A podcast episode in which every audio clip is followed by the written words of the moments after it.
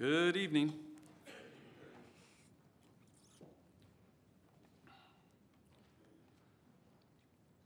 When we were uh, sitting here, we were looking back, and there was only about six or seven of us, and we thought, oh boy. Maybe we'll just drag everybody right up to the front here. Uh, go ahead and open your Bibles to Psalm chapter 19. Psalm 19. While you're doing that, uh, the topic tonight, the, the, the thought is God's self revelation. We want to think on that uh, this evening. Um, keep in mind, when we think about God, we're thinking of, of godliness, and God always has a purpose when He uh, does something. And so, uh, our thought tonight might be with, uh, godliness with the intent of Christ likeness. God has a purpose for man. Uh, when we do think about godliness, we want to keep in mind that uh, right needs to be right and wrong needs to be wrong. Uh, calling wrong right and right wrong just doesn't fit very well with godliness. Um, the same goes for good and evil. To look at something uh, that is evil and to call it good, or that is good and to call it evil, uh, doesn't fit very well either. Um, to make a quick mention, uh, if uh, keeping up with uh, you know the current events and what our, our government's doing and our courts are doing. Um, for those that are interested, John MacArthur has a very good uh, uh, message on what our Supreme Court had recently passed. He articulates it and marks it out very well uh, concerning the government, uh, the courts, um, and, and the things that they have considered to be good, which we would consider to be evil. Um, you can find that uh, on his site, uh, Grace to You. Uh, and there's, it's labeled, We Will Not Bow Down. So if you got time, look that up and watch it. It's, it's almost an hour long, but it's pretty good. Uh, Psalms chapter 19. Let's go ahead and uh, we're going to read the whole psalm here. The heavens declare the glory of God, and the firmament shows his handiwork. Day unto day utters speech, and night unto night reveals knowledge. There is no speech nor language where their voice is not heard.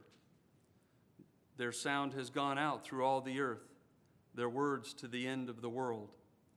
In them he has set a tabernacle for the sun, which is like a bridegroom coming out of his chamber, and rejoices like a strong man to run its race.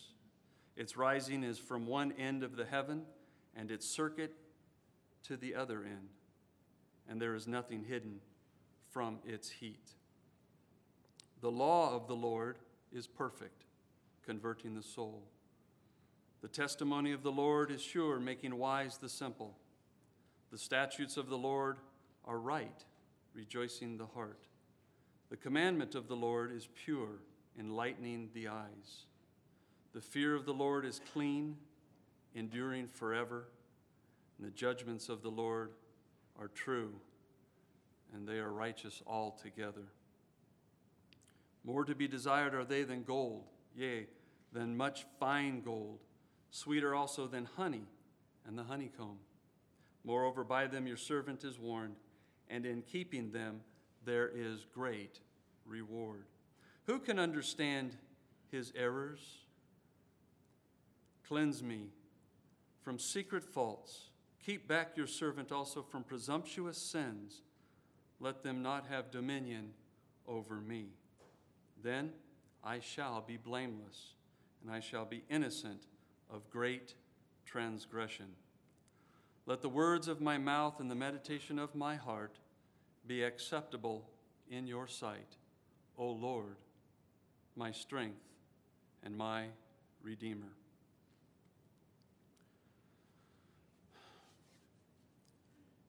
The psalmist here exhorts the reader to look up and see that there is a God and that He is great and that He is wonderful. The psalmist also exhorts us to look into His Word and to see that He is holy and that He is righteous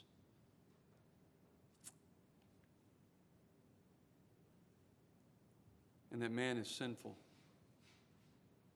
in comparison. He also exhorts us to look no further, only on the Lord your strength and your Redeemer.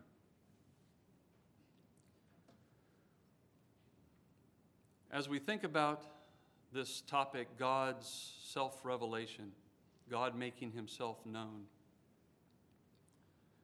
If God chose to keep the veil that hung between time and eternity intact, we would never know anything about him. It says in Job, as touching the Almighty, we cannot find him out. But God, in all his infinite wisdom, chose to reveal himself to his creatures that they might know and enter into the most supreme experience to know God. As we're considering this, we want to take into account that God is shown to be one. God is a unity. Uh, God is simplistic. And this is an important fact when it comes to understanding uh, the order of things. There is God and no other, and we give allegiance to Him. He says in His Word, My glory I will not give to another. He tells us that I am God and there is no other besides me. We find also that God being one is also a triunity, three in one. We have God the Father, God the Son, and God the Holy Spirit. And these all three agree. Not just in goal, but in understanding, uh, in essence, and order of things. Uh, we've, we've used this probably sometimes uh, when we're maybe outlining things for people. We say, uh, rule number one, it would be God's way. Rule number two, get along together.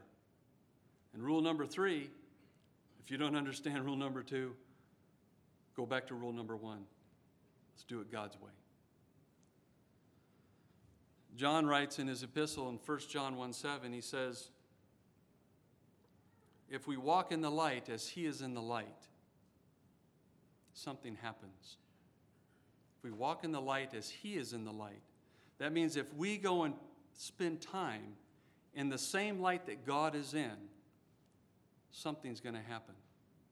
If we walk in the light as He is in the light, we have fellowship one with another. And it brings us together and enables us to work together. And this is a principle in God's Word and he has revealed this in his creation. God has revealed this that God is one, but he is also a triunity. First, in his universe, universe, one. It is vast and big, but it is also can be seen as a tri-universe. We see that the universe is made up of space, time, and matter. And each one of these are also a triunity. Space is made up of length, breadth, and height. Time is made up of past, present, and future. Matter is made up of energy, motion, and phenomena. We see in God's creation that man also is a triunity. He's made up of body, soul, and spirit.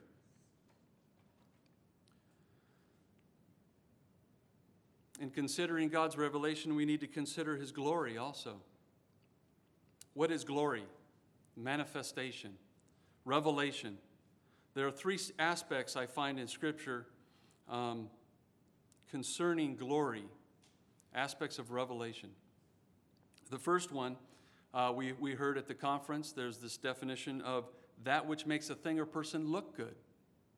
It has an idea of that which is external and visible. We take the sun, and the sun shines. And what is the glory of the sun? It's the sunlight. The second aspect is an outward expression of an inward essence. This is internal and it is descriptive. Again, if we would look at the sun, we would see that as we examine the sunlight, it tells us what the sun is made of, it tells us what the sun is like. and we can understand it that way. And thirdly, we see that glory has an effect. Glory has an effect. And most specifically, in what we're looking at, it has an effect on our attitude. And it is experiential and it is effective. God has revealed himself in three ways to us. Uh, first of all, he's revealed himself in creation. This, again, is an external, visible, and a, it has a speech, and it is universally heard. It's heard by all. Secondly, God has revealed himself in the glory of his word, the character. It is an internal and descriptive, uh, and it is warning. It has warning to it, and it is individually learned. And thirdly, we see that God has revealed uh, himself in the glory of his Son. This is experiential, it is effective, it is sensible or brings one to their senses, uh, and also whosoever uh, may come and participate. We see. We find that when a sinner travels this road, in the revelation of God, he's confronted by three things God's power, God's standard, and finally by God's loving help. Startled by the lights in the sky, man turns his thoughts to on high. Much passes through his mind. Did this come from my kind? As he looked out a little farther, he could hear the voice of another. This all tells of God's story, for it is all about His glory. So we turn to creation to see God. This first place where He reveals Himself. In Romans chapter 1, we read in verse 20 For since the creation of the world, his invisible attributes are clearly seen, being understood by the things that are made, even his eternal power and Godhead, so that they are without excuse.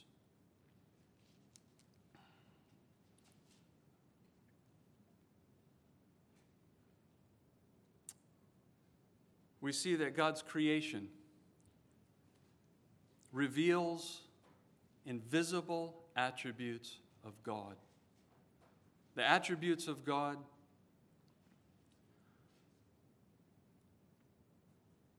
are something that we see throughout the scriptures, and they're made known to us specifically through His creation. Not only is His attributes made known, which would tell us of his, his person, his character, his temperament, perhaps, what he's like, but it also tells us of his eternal power. It also tells us of the Godhead. And man is left without excuse. The psalmist says, the heavens declare the glory of God, and the firmament shows his handiwork.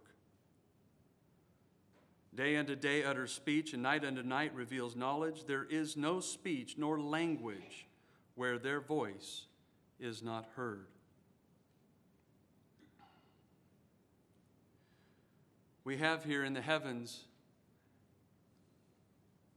a situation that leaves man without excuse and to better understand perhaps what the heavens are and what the firmament is that declares God's glory and shows his handiwork, let's go to Genesis chapter 1. Genesis chapter 1, verse 6. Then God said, Let there be a firmament in the midst of the waters, and let it divide the waters from the waters. Thus God made the firmament, and divided the waters which were under the firmament from the waters which were above the firmament, and it was so. And God called the firmament heaven. God called the firmament heaven. God called the firmament heaven. So the evening and the morning were the second day. Then God said, Let the waters under the heavens be gathered together into one place, and let the dry land appear. And it was so. And God called the dry land earth, and the gathering together of the waters he called seas. And God saw that it was good. Go down to verse 14. Then God said, Let there be lights in the firmament of the heavens to divide the day from the night, and let them be for signs and seasons, for days and years. Let them be for, your, uh, for lights in the firmament of the heavens to give light on the earth. And it was so. Then God made two great lights the greater light to rule the day, and the lesser light to rule the night. He made the stars also. God set them in the firmament of the heavens to give light on earth and to rule over the day and rule over the night, and to divide the light from the darkness.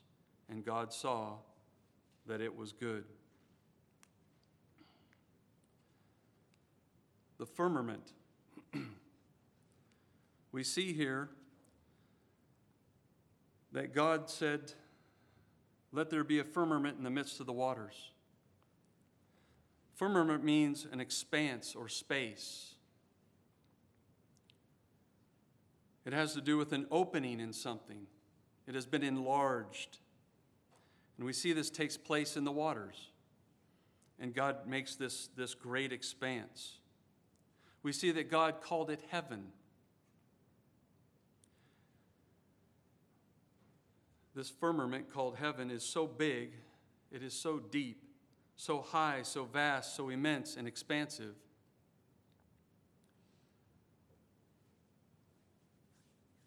Man has said that he has uh, this capability. I read about it, don't know anything about it. Someone else could probably share about that. But they estimate that the size of the universe is somewhere around 78 billion light years. Light travels at 186,000 miles per second, 11.6 million miles a minute. To travel 78 billion light years just to do one light year, you got to travel at that speed for a whole, uh, whole year. It is said that God rolled it out like a scroll and that he measured it with the span of his hand. Our God is a big God. He's awesome. The heavens, we see in there that the firmament's called heaven, but then, it's, then we get this description the heavens. It's defined as to be lofty. It refers to the sky, the loftiness of the sky, uh, this, this arch uh, that, that, that is out there, and it includes uh, what we would call outer space. The heavens contains the idea of only what you see physically. It has the idea of from horizon to horizon and everything that's up above. The psalmist says, In them he has set a tabernacle for the sun in the days, day unto day, night unto night. He set a tabernacle for the sun. That is from the horizon going down and the horizon on, on from we, we look out to the east, the horizon there where the sun would come up, and, and the horizon to the west, that's simply the tabernacle of the sun. That is the bridegroom's chamber as he describes it. Like God, there are known to be three lofty places. The first is our atmosphere. Go out as far as you can breathe air, and you've probably reached that first heaven. And as you start to pass out, you'll drift into the next heaven, the second heaven, uh, which is that great abyss we call outer space. The third is the most lofty place of all, and that is where God abides, the Most High.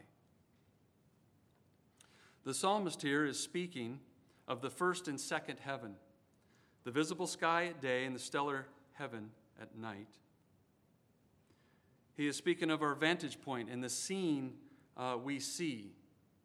If you're in the northern hemisphere, you're going to look up at the sky and you're going to see stars.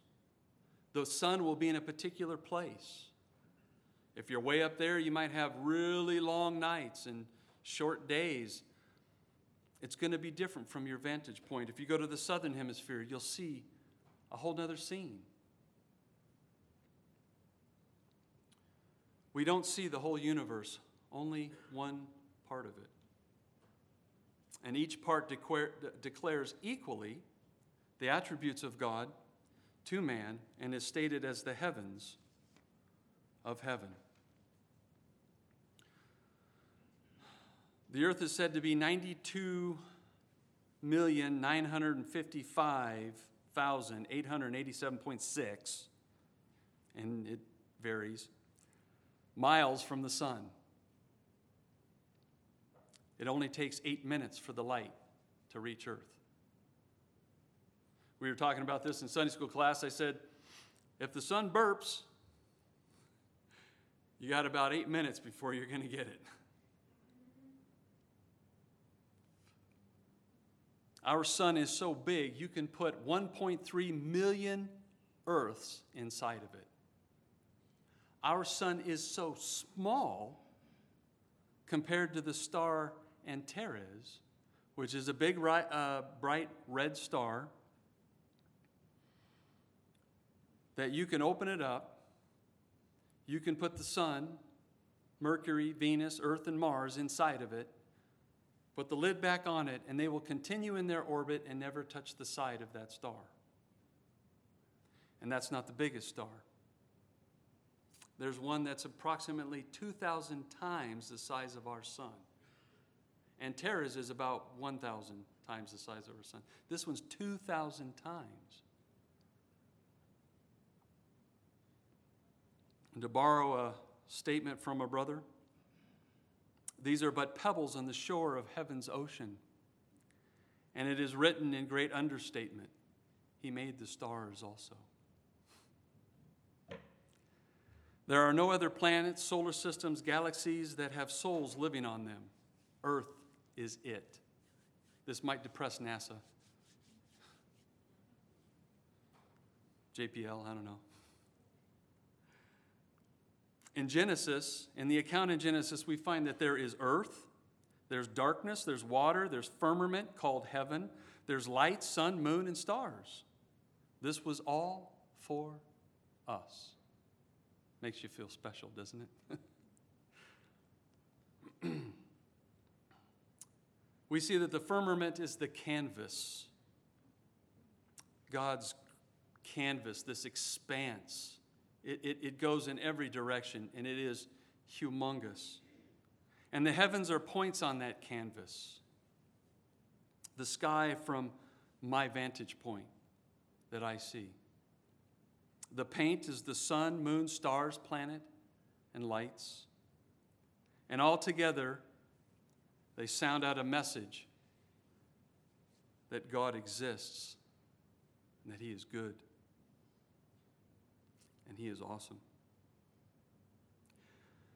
A few weeks ago, my children asked a question How far away is God's heaven? And at first, I'm like, oh man, here we go. Okay, you got to understand, it's a long, long, long, it's a long ways away. And in that long thought, I stopped, and the scripture came to mind. In Acts 7:55, but he, Stephen, being full of the Holy Spirit, gazed into heaven and saw the glory of God and Jesus standing at the right hand of God and said, Look, look, I see the heavens opened and the Son of Man standing at the right hand of God.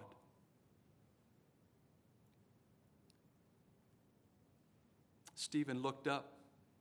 Perhaps during the day, you got the blue sky, and all of a sudden the blue sky peels back. And out there you can see the great yonder dark abyss with stars, and that peels back. And there's God. And there's the Lord Jesus Christ. Heaven's not so far away after all, is it? So the next time we look into the heavens, maybe even tonight. Look up and wonder and bow down and worship the God who put them there. The heavens speak of God's wisdom, His power, His glory, His goodness. It's a testimony to man, and He's without excuse. Another thought we can consider in 2 Thessalonians 1 7, we're told about the second coming of Christ. And it says, when he is revealed from heaven with his mighty angels. I kind of get the idea that it doesn't matter what your vantage point on earth is, you're going to see him if you're here. But the beauty of Scripture is it tells us that every believer in the Lord Jesus Christ will not be here looking at this horrible sight of one coming all decked out for war and for vengeance, coming in all his glory, because we will be with him. We'll be with him. It's not a sight for us.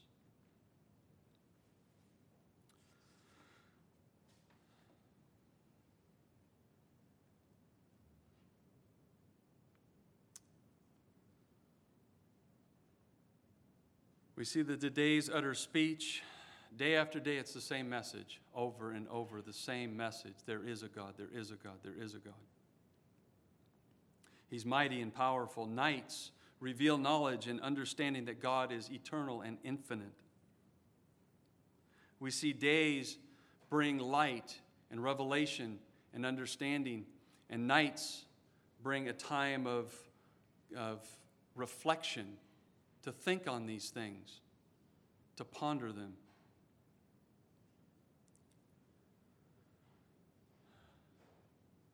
We are to hear the message and to come to a conclusion. Day after day, night after night, we should come to a conclusion. It brings to a principle that if we are in a Bible study and we're going through the study and, and we walk away going, I don't know which view it is. I don't know what it is. The purpose of God has been missed. Purpose of God is to believe in the truth. In Romans 1:21 we see the downfall where man goes, although they knew God, they did not glorify him as God, neither were they thankful. They failed in faith. They failed to lay hold of the things that God has shown them and that they knew. And they failed to give Him glory. Purpose of God revealing Himself is that we can come to a conclusion and believe in Him. We see that God gives rest from, from the sun by sending it to its tent. He is the God of rest. We learn this in creation that God is the God of rest. We are to think of things. We see the sun coming out of its chamber, rising up in the east. The resting place of the sun, it, it comes out and it shines bright. The psalmist says, uh, rejoices like a strong man to run its race, like a bridegroom coming out of his chamber.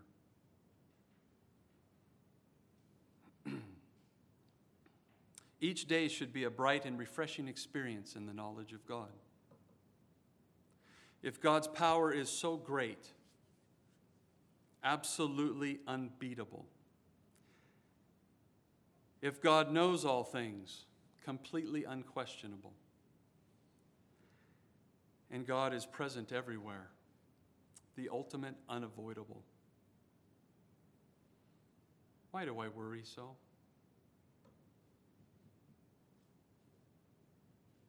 The glory of God displayed in the heavens tell us visibly that God is light and it reveals his power. It descriptively tells us God separates and reveals all things. We see his knowledge. And effectively, man is impressed that he is small and cannot escape God. his presence. Godliness is good, and his goodness leads us to repentance. But the knowledge of his creation, as beautiful and wonderful as it is, cannot save a sinner from their sins. It tells you God is real and powerful, but there's no relief for the sinner here. So the sinner has to move on to his word. In verse 7, we learn that the law of the Lord is perfect, converting the soul. The law of the Lord is, in a simple way, we could say, are his ways. His ways. And they are perfect. His ways are perfect. His ways are past finding out by man. And his ways, the law of the Lord, are perfect and converting the soul, bringing conviction. The testimony of the Lord is sure, making the wise simple. His testimony has to do with his witness. We can go so far as say is his covenant. It is sure, and it makes the, the simple wise. We can have confidence in God. The statutes of the Lord are right, rejoicing the heart, and this refers to God's resources, His supply. And we see that they're right when He meets our needs. And these things rejoice the heart as God takes care of man. We see that brings comfort. The statutes of the Lord are, uh, sorry, excuse me, the commandment of the Lord is pure, enlighten, enlightening the eyes. The commandment can be, be referred to his, his directives, directions. And we see that they're pure. He has no ulterior motive in them, they're not corrupt. They don't have something else where he's looking to, to misguide you. And it's enlightening to the eyes, it brings comprehension. The fear of the Lord is clean, enduring forever. Having reverence or respect for the Lord. Clean. There's no defilement there to have respect for the Lord is the, the, the proper thing to do. And it's enduring forever. We find that it's compelling. And then finally, we see the judgments of the Lord are true and they're righteous altogether. His judgments, his discernments, the, the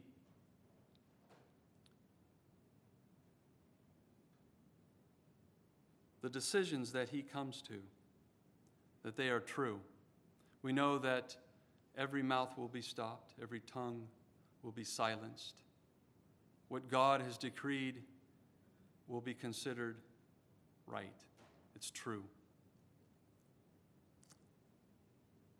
And we see that they're righteous altogether. And it brings correction. This character that we see here in the scripture that the psalmist speaks about bears a testimony to the psalmist. It impresses him, it, it, it applies upon him.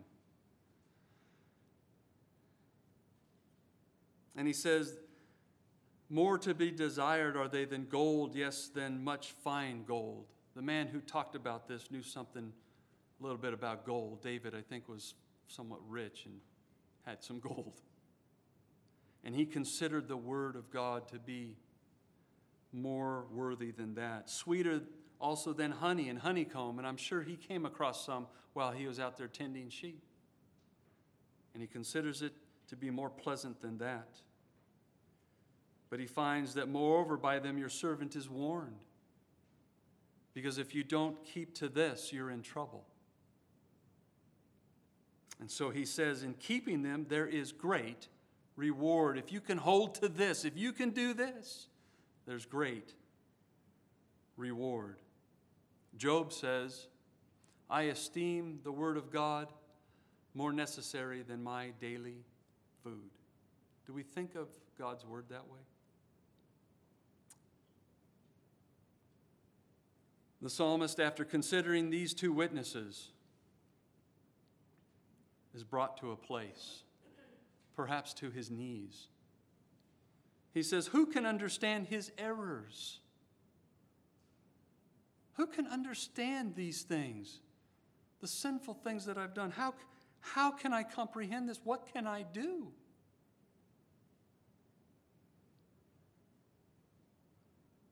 And I can only think that the God of light shines forth in his mind. The witness of creation has impressed upon him. The witness of his word has testified that he is trustworthy, he's powerful, he's able to do things. So the psalmist cries out, Cleanse me from my secret faults. Keep back your servant also from presumptuous sins, and let them not have dominion over me. I don't want to be a slave to these things, and I can't do anything about it. I am helpless. Please help me. And he finds some hope. He says, Then I shall be blameless and I shall be innocent of great transgression. Wipe this out of the way, and everything will be right.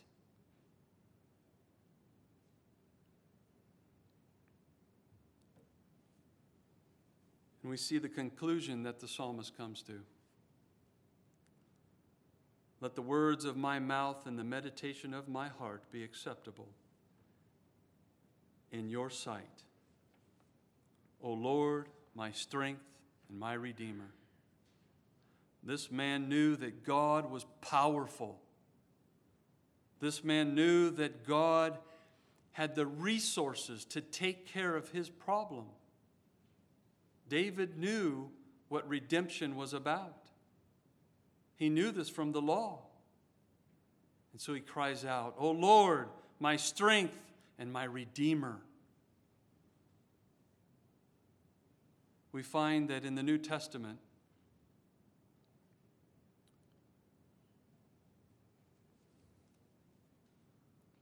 we'll go to Hebrews chapter 1,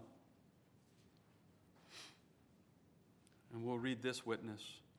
Hebrews chapter 1, verse 1 God, who at various times and in various ways spoke in time past to the fathers by the prophets, has in these last days spoken to us by his Son, whom he has appointed heir of all things, through whom also he made the worlds, who being in the brightness of his glory and the express image of his person, and upholding all things by the word of his power, when he had by himself purged our sins, sat down at the right hand of the majesty on high. we have two witnesses that stand against the psalmist. We have a third witness that's brought out the witness of God Himself. He steps out of eternity and into time as God the Son. And he didn't come here to play cards. He didn't come here to go fishing. He didn't come here to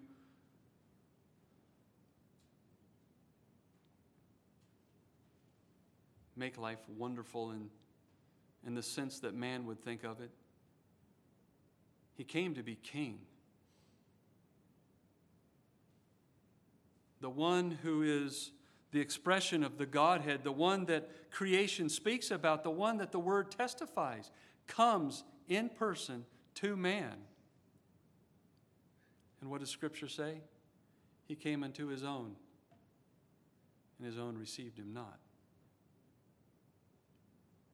I find that there's a principle in the Word of God that when a man is confronted by the glory in the sky, and, and, and he believes that there's a God, and he's confronted by the glory in the scriptures, the holiness of God. And he believes it. We don't have time, but in John chapter 6, we find that that person has heard the speech and he has learned from the scriptures and he's able to come. He's able to come to Christ, come to the Messiah. John the Baptist did this very type of work. This was his ministry to bring these people to repentance, to baptize them. They were waiting for the kingdom, the Messiah. And when he shows up, they go, hmm. They said, We believe it. There's a God and his word's true. The Messiah's coming. He's here. Okay, we want him. And then he shows up as that man, some lowly Nazarene carpenter. Huh? The gospel is not a mechanical tool. If it was, we can herd them through and just run them through. You see the glory? Look at it. Here, read it, learn it, memorize it. You got it? Okay, here's Jesus. I believe.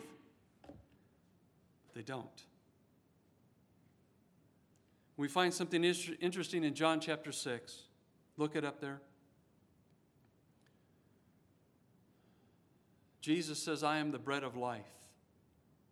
And those who have learned and heard from the Father come to me. And he had all these people come to him. And he says, Anyone who comes to me, you won't go away hungry. Anyone who believes in me, you won't go away thirsty. He had all these people coming to him. But he brings out a point I'm the bread of life. And he says, Listen, if you eat the bread of life, you have eternal life. If you eat my flesh and drink my blood, and what do the people do? These people who believe, they, they believe in God. They believe in His Word.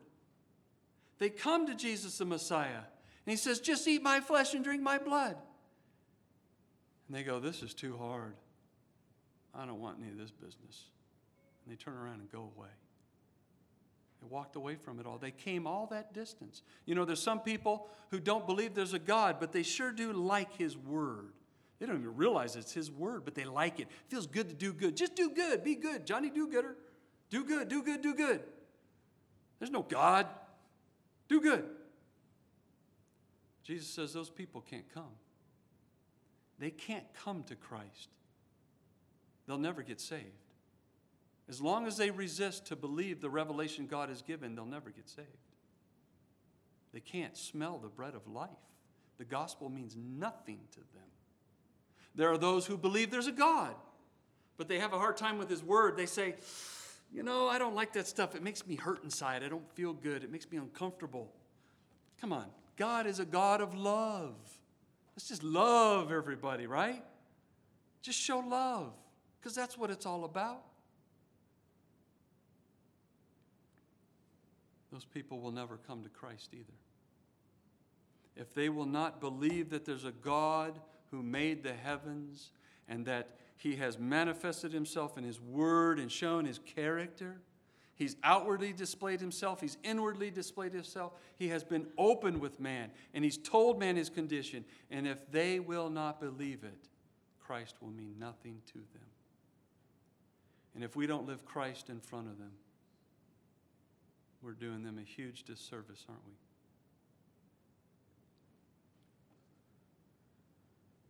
For those who have seen and believe the revelation that God has given of Himself, and they come to Christ, and they say, You are the Christ. You're the one who has the words of eternal life. You're the one who's going to die on the cross for me. You in the for the disciples I'm thinking of, for us who died on the cross for my sins. You're, the, you're my strength, you're my Redeemer. For those, Jesus says, Blessed art thou, for flesh and blood has not revealed this to you, but my Father who is in heaven. This isn't something man can discern, it's something that God reveals. So when we share the gospel, make sure they understand Make sure they know. But after we go through all that labor, they may just shake their heads and walk away. But we pray they don't. We pray they're like the psalmist and they go full circle. They travel that road. They see his power, his standard, and they find that he is their helper. For without that, there is a fiery hell and a black, eternal, infernal lake of fire waiting them after judgment. Let's go ahead and close. Our gracious God and Father, we do praise you and thank you that you are the glorious God.